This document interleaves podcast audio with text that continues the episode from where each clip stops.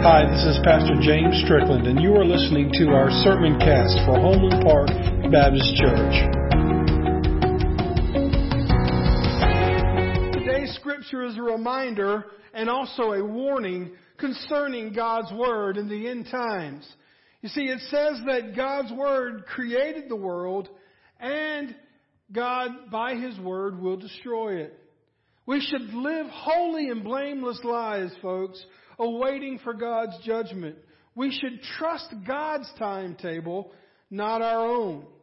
We need to guard against scoffers who mock Jesus' return.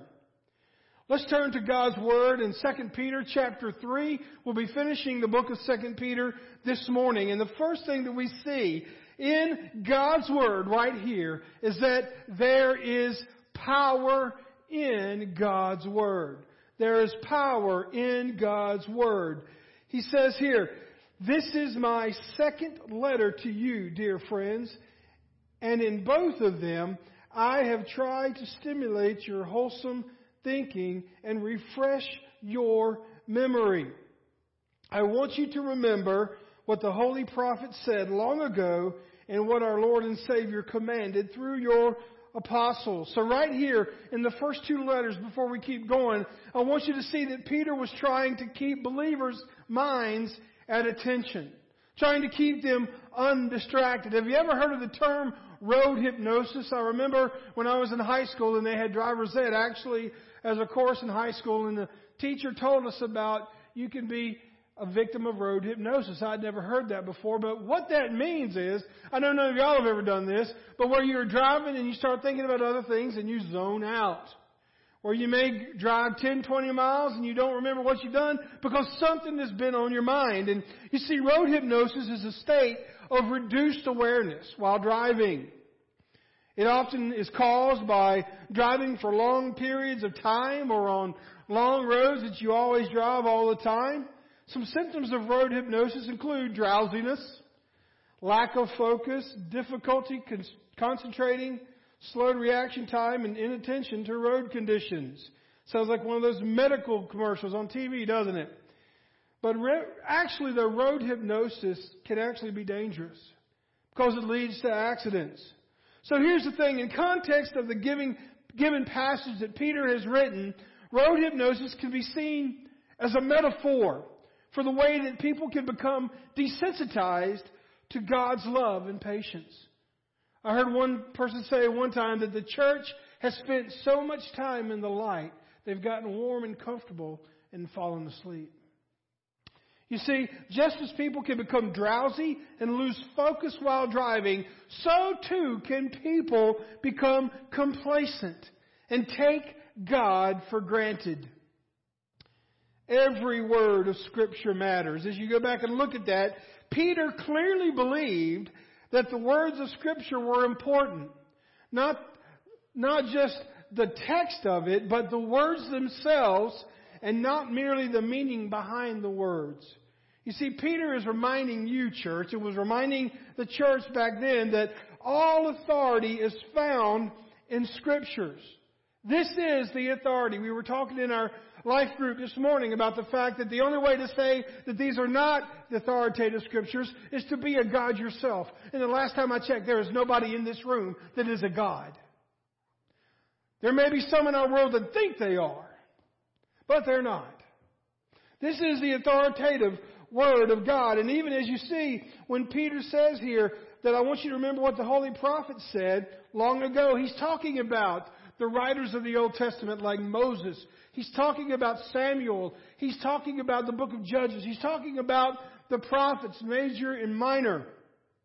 But then he says, and also what the Lord and Savior commanded through our apostles. We know that now is the New Testament. He's saying, look, those of us that have lived with Jesus, that have seen Jesus, and recorded what he said by the inspiration of God, you can take these words to the bank.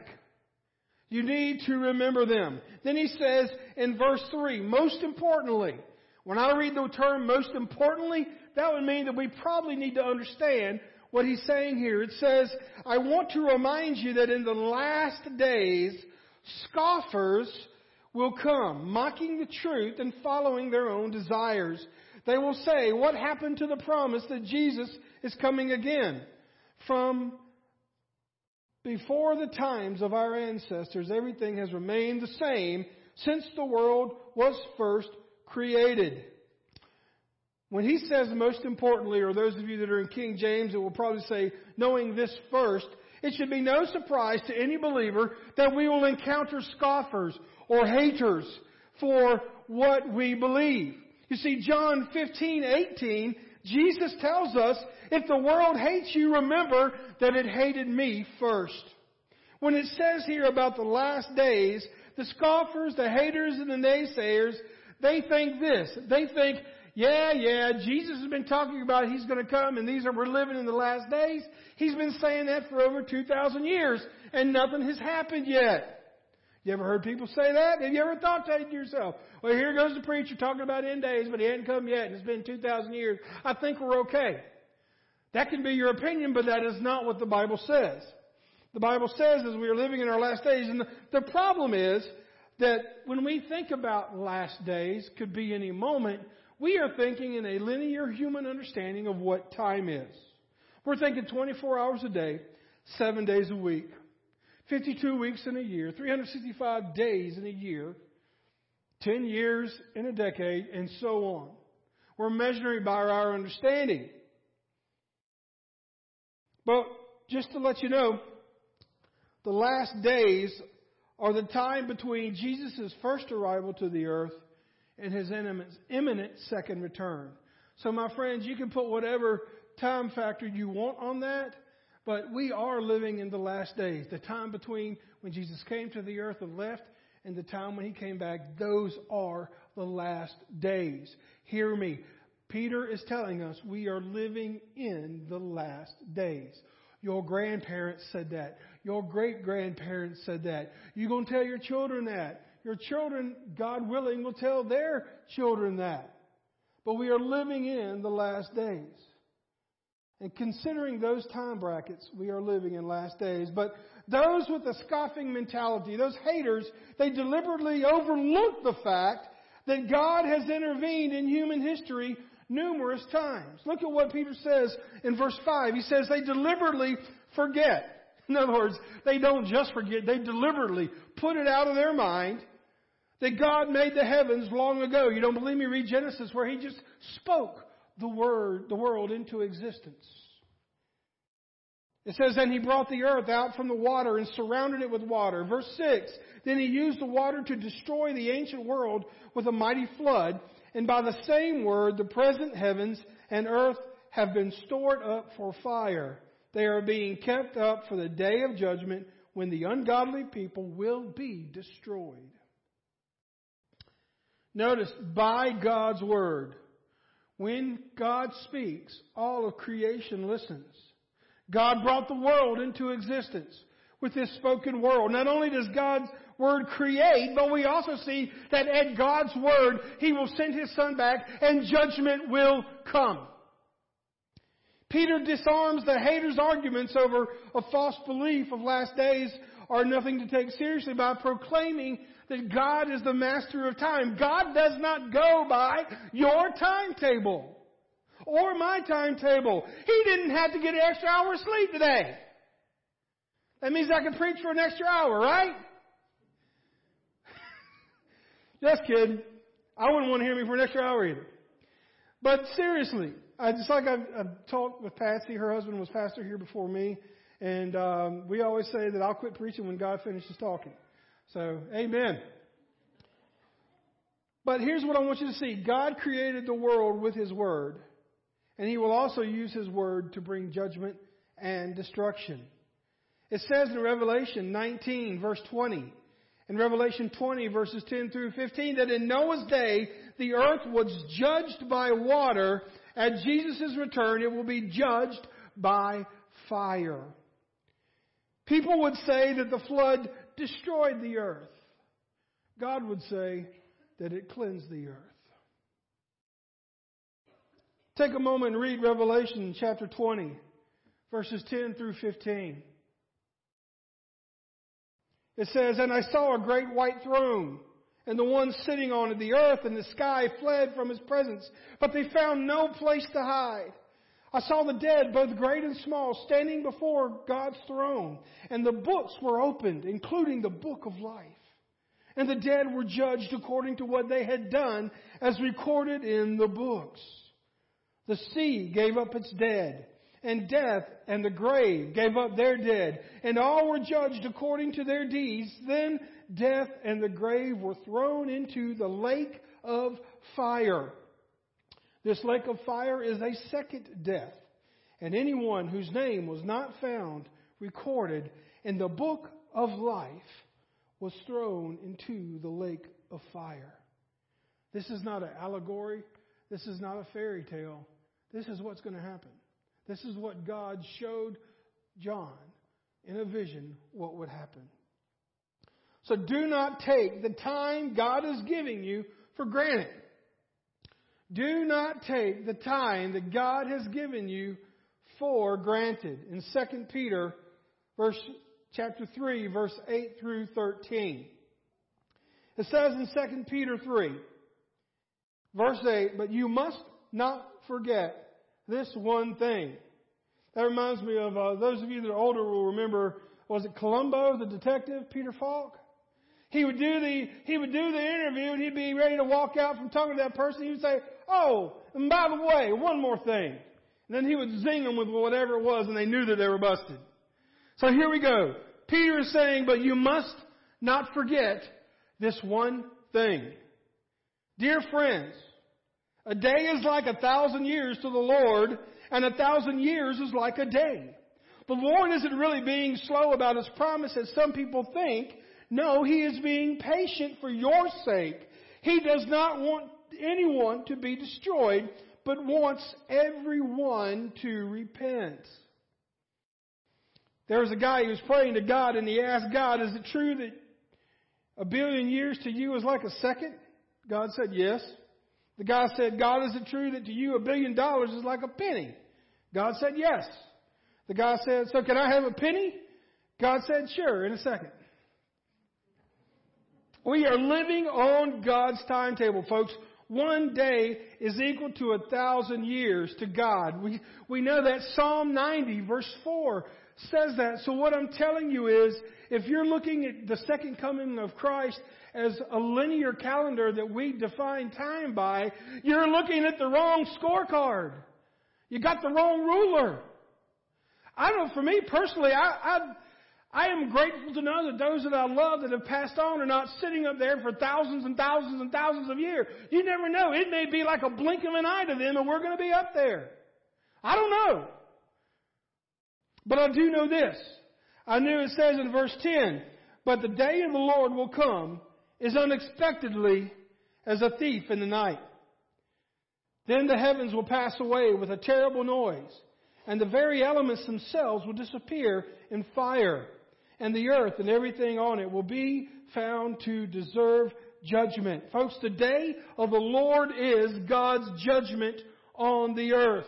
We don't like to hear that. We don't like to preach about it. It doesn't, it's not one of those neat little packages you can put where everybody's going to have warm fuzzies, but it is the truth that Peter is giving to you and giving to me today. There is a limit to God's patience and love.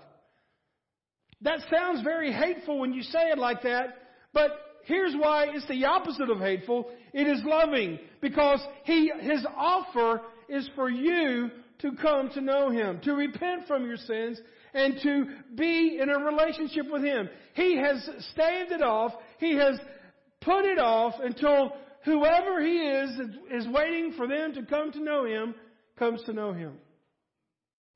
So folks, if we do have another day today, it is by the grace of God.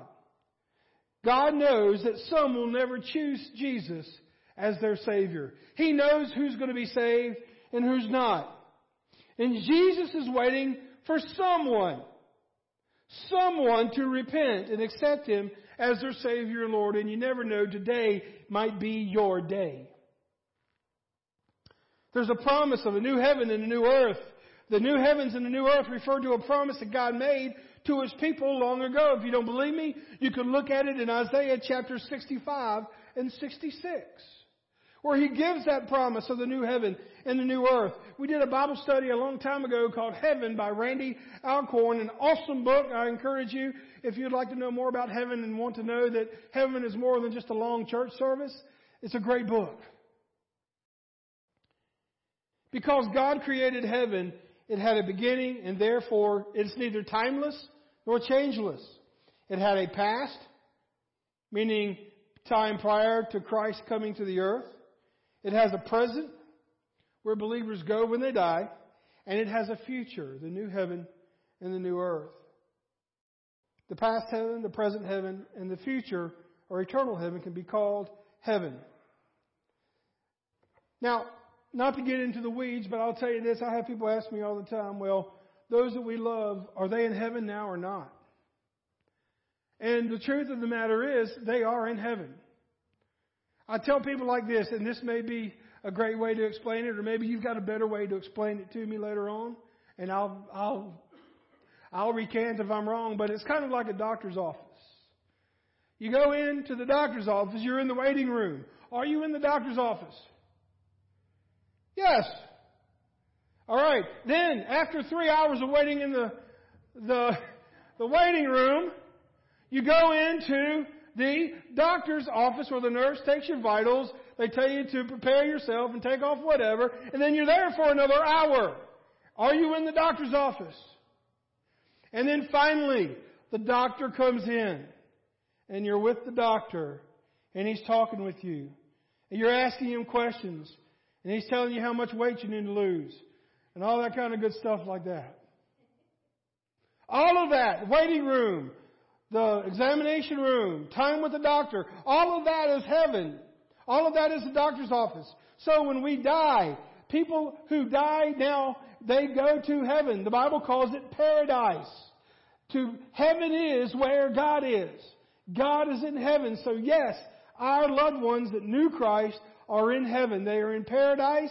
And then after the judgment, we will join them if we are still alive or wherever we are at at the time. If the Lord calls us home to the rapture, we will join them. And then all of us will be in the new heaven and the new earth. All of this, just as our bodies are destroyed by death, this world will be destroyed by death. And then He will rebuild it to be perfect and we will be with God. You can't pray people out of heaven or into heaven. You can't pray people out of hell. Just as you have these various stages of heaven, you have various stages of separation from God, which is hell. We have people that, unfortunately, they make the wrong decision in their life. They die. They cannot come back from that. And they are in a place called Hades, or Sheol, which is a place separate from God. Is it the final hell? No, but it is hell, because hell is where God is not. And that's what Peter is alluding to in this passage. Folks, the most loving thing that we can do for our friends and family is to warn them about the road that leads to destruction and tell them about the road that leads to life. That is the most loving thing that we can do. If you love your family members, don't coddle them and tell them they're okay when you know the Bible says they're not. Doesn't mean you need to beat them over the head with the Bible. It doesn't mean you need to cram it down their throats.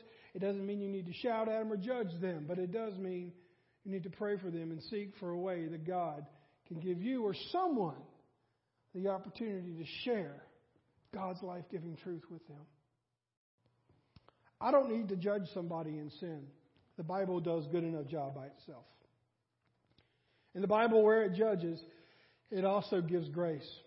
And it also gives mercy. And it also gives us room for repentance and returning to God. You don't believe me? Ask the prodigal son. You don't believe me? Ask David.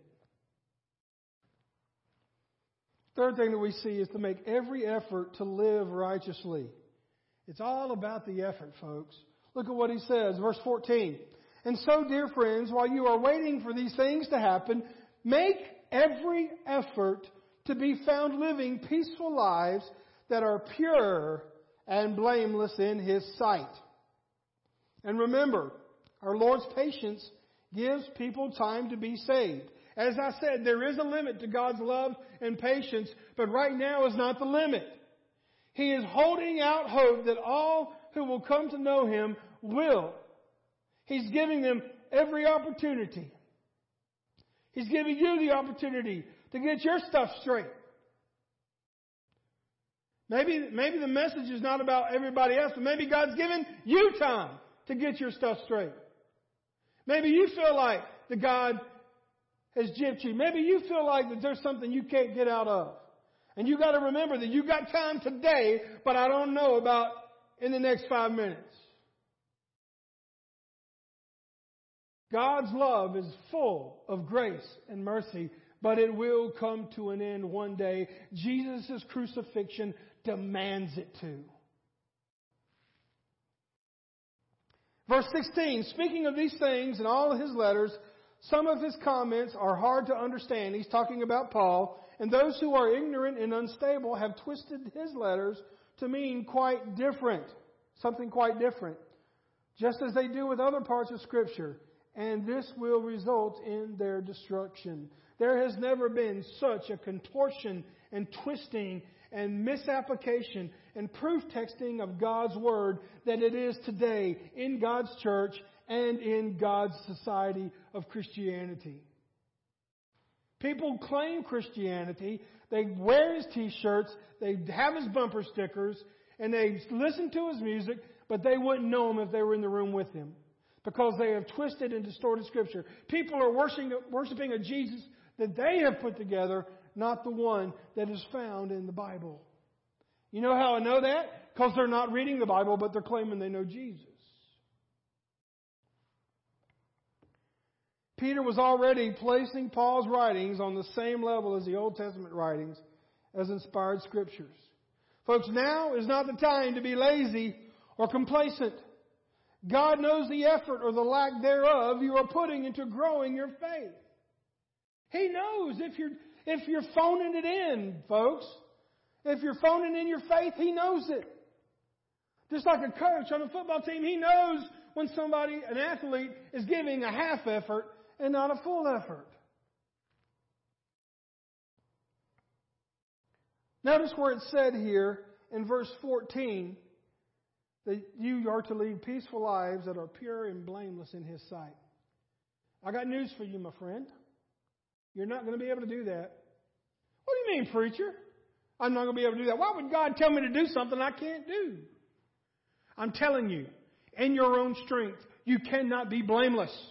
In your own strength, you cannot be pure. That is why you need Jesus Christ, the author and perfecter and finisher of our faith, so that when God looks at you, Christian, He's not looking at you, He's looking at Jesus who lives in you. If you want to be blameless, if you want to be pure, if you want to be righteous, it means accepting Jesus Christ as your Savior and Lord, taking it seriously, and putting in the work and the effort to work out your salvation with fear and trembling. I'm not saying you're going to lose your salvation, but I'm just saying if it's so good, you got to work at it. I don't know of any football player that is, is drafted into the NFL and all of a sudden, woo, I was, I was the big quarterback on my college campus and now I'm playing for this huge NFL team, so I'm just going to coast. Good luck with that. When you have some 500 pound lineman run you over Folks, I'm telling you, if you are cocky and confident in your faith and you think there's no more to learn, there is something waiting around the corner to knock you on your backside. We need to depend on God's Word and we need to put in the effort to live a righteous life. Because only through Christ can we live righteously. Only through Christ can we live righteously. Look at what it says in Colossians 1:22 says yet now he has reconciled you to himself through the death of Christ in his physical body. As a result he has brought you into his own presence and you are holy and blameless as you stand before him without a single fault. So Peter says you got to be blameless you got to be pure. Paul says in Colossians the only way to do that is through Jesus Christ. And then finally, be on your guard against the scoffers. The scoffers are loud, folks. The haters are real. He says in verse 17 and 18, You already know these things, dear friends, so be on guard. That's right. Be on guard. Remember, this is the letter of a man that knows his time on earth is about to come to end in a horrific way of being crucified upside down. If you're on your deathbed and you're trying to impart wisdom to those you love, don't you see the tears and the sweat and the emotion that is in this letter, folks? You say, look, I, I can't protect you anymore. I've done all I can do. So be on your guard. Then you will not be carried away by the errors of these wicked people and lose your own secure footing. The reason people are insecure in their faith is because they're not reading the Bible and they don't know what they believe. Cults are targeting Christians that don't know the Bible because they can infuse what they want into their lives and all of a sudden they have a little bit of Bible and a lot of culture and then they have, I don't know what you call that, but that's what we got today. And they're also unsure about what is right, what is wrong, what is good, what is bad, and God's will for their lives because they have got a combination, a, a soup, so to potluck soup of culture, convictions, agendas, and a little bit of scripture. That's a good way to be a boat without an anchor.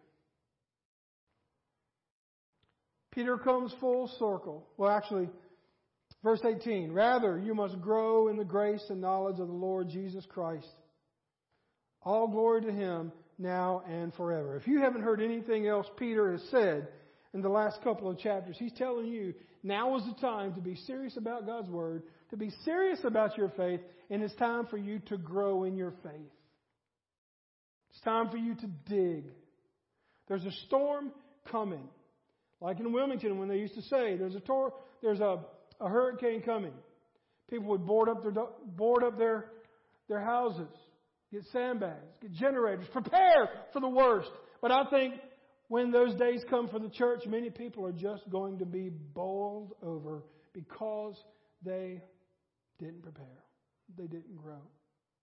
If you are a parent today, you better dig in. We have lost a generation. We don't need to lose another.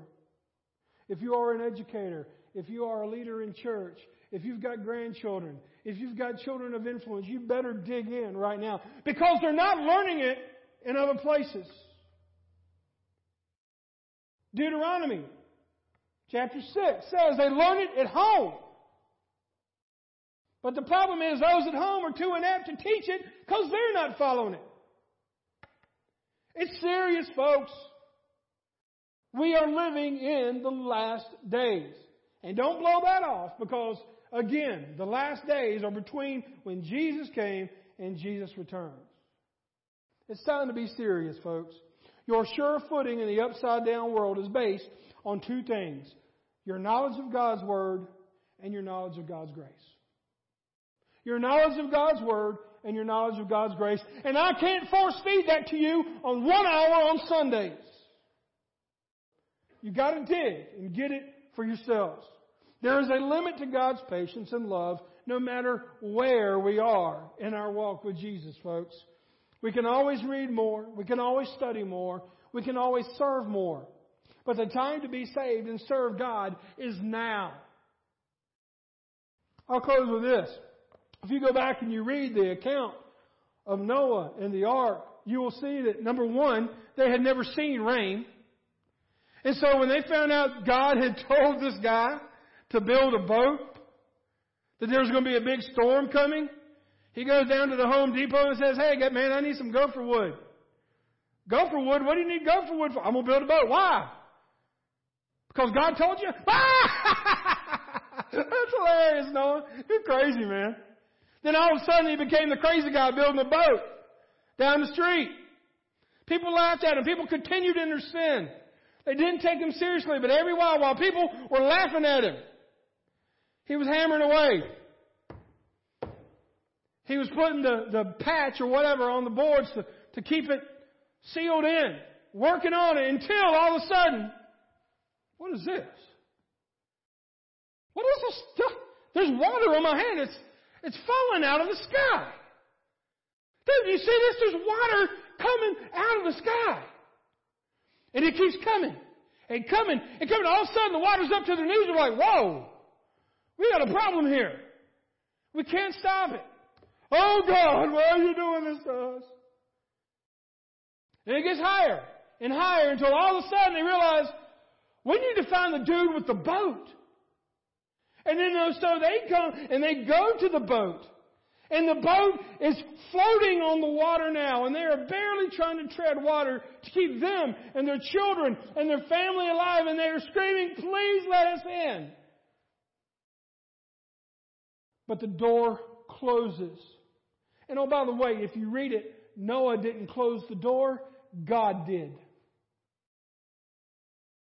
Right now, there are a lot of people, like the people in Noah's days, that are laughing at, at, laughing at God and laughing at God's people because we are building the boat of Jesus Christ in the gospel of Jesus Christ, and nobody's taking it seriously. But my friends, one day they will, and it will not be by water, it will be by fire.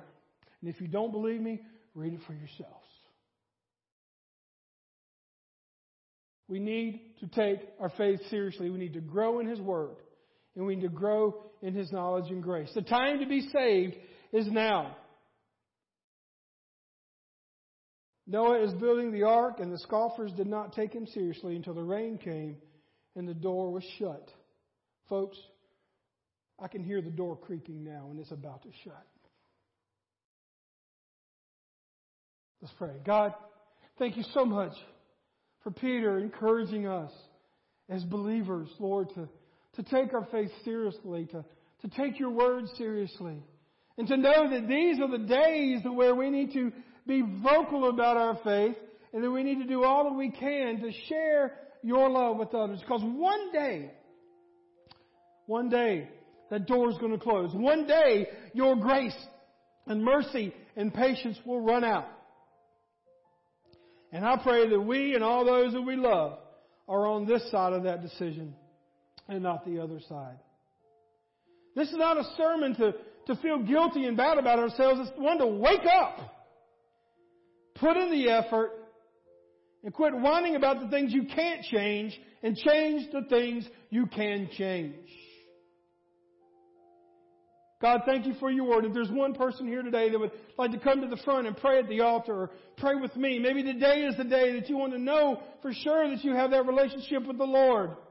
Or you have a prayer request, whatever it may be. Maybe you want to join this church or be baptized. This is your decision, Lord. Your time to move. And if there's someone that is scared about standing up and scared about what people would think, folks, if you cannot stand in the midst of God's followers that would rejoice with this decision, there is no hopes of you standing outside of these doors. This is just an opportunity, Lord, for someone to reach out to you. May you get the glory, for it's in your name we pray.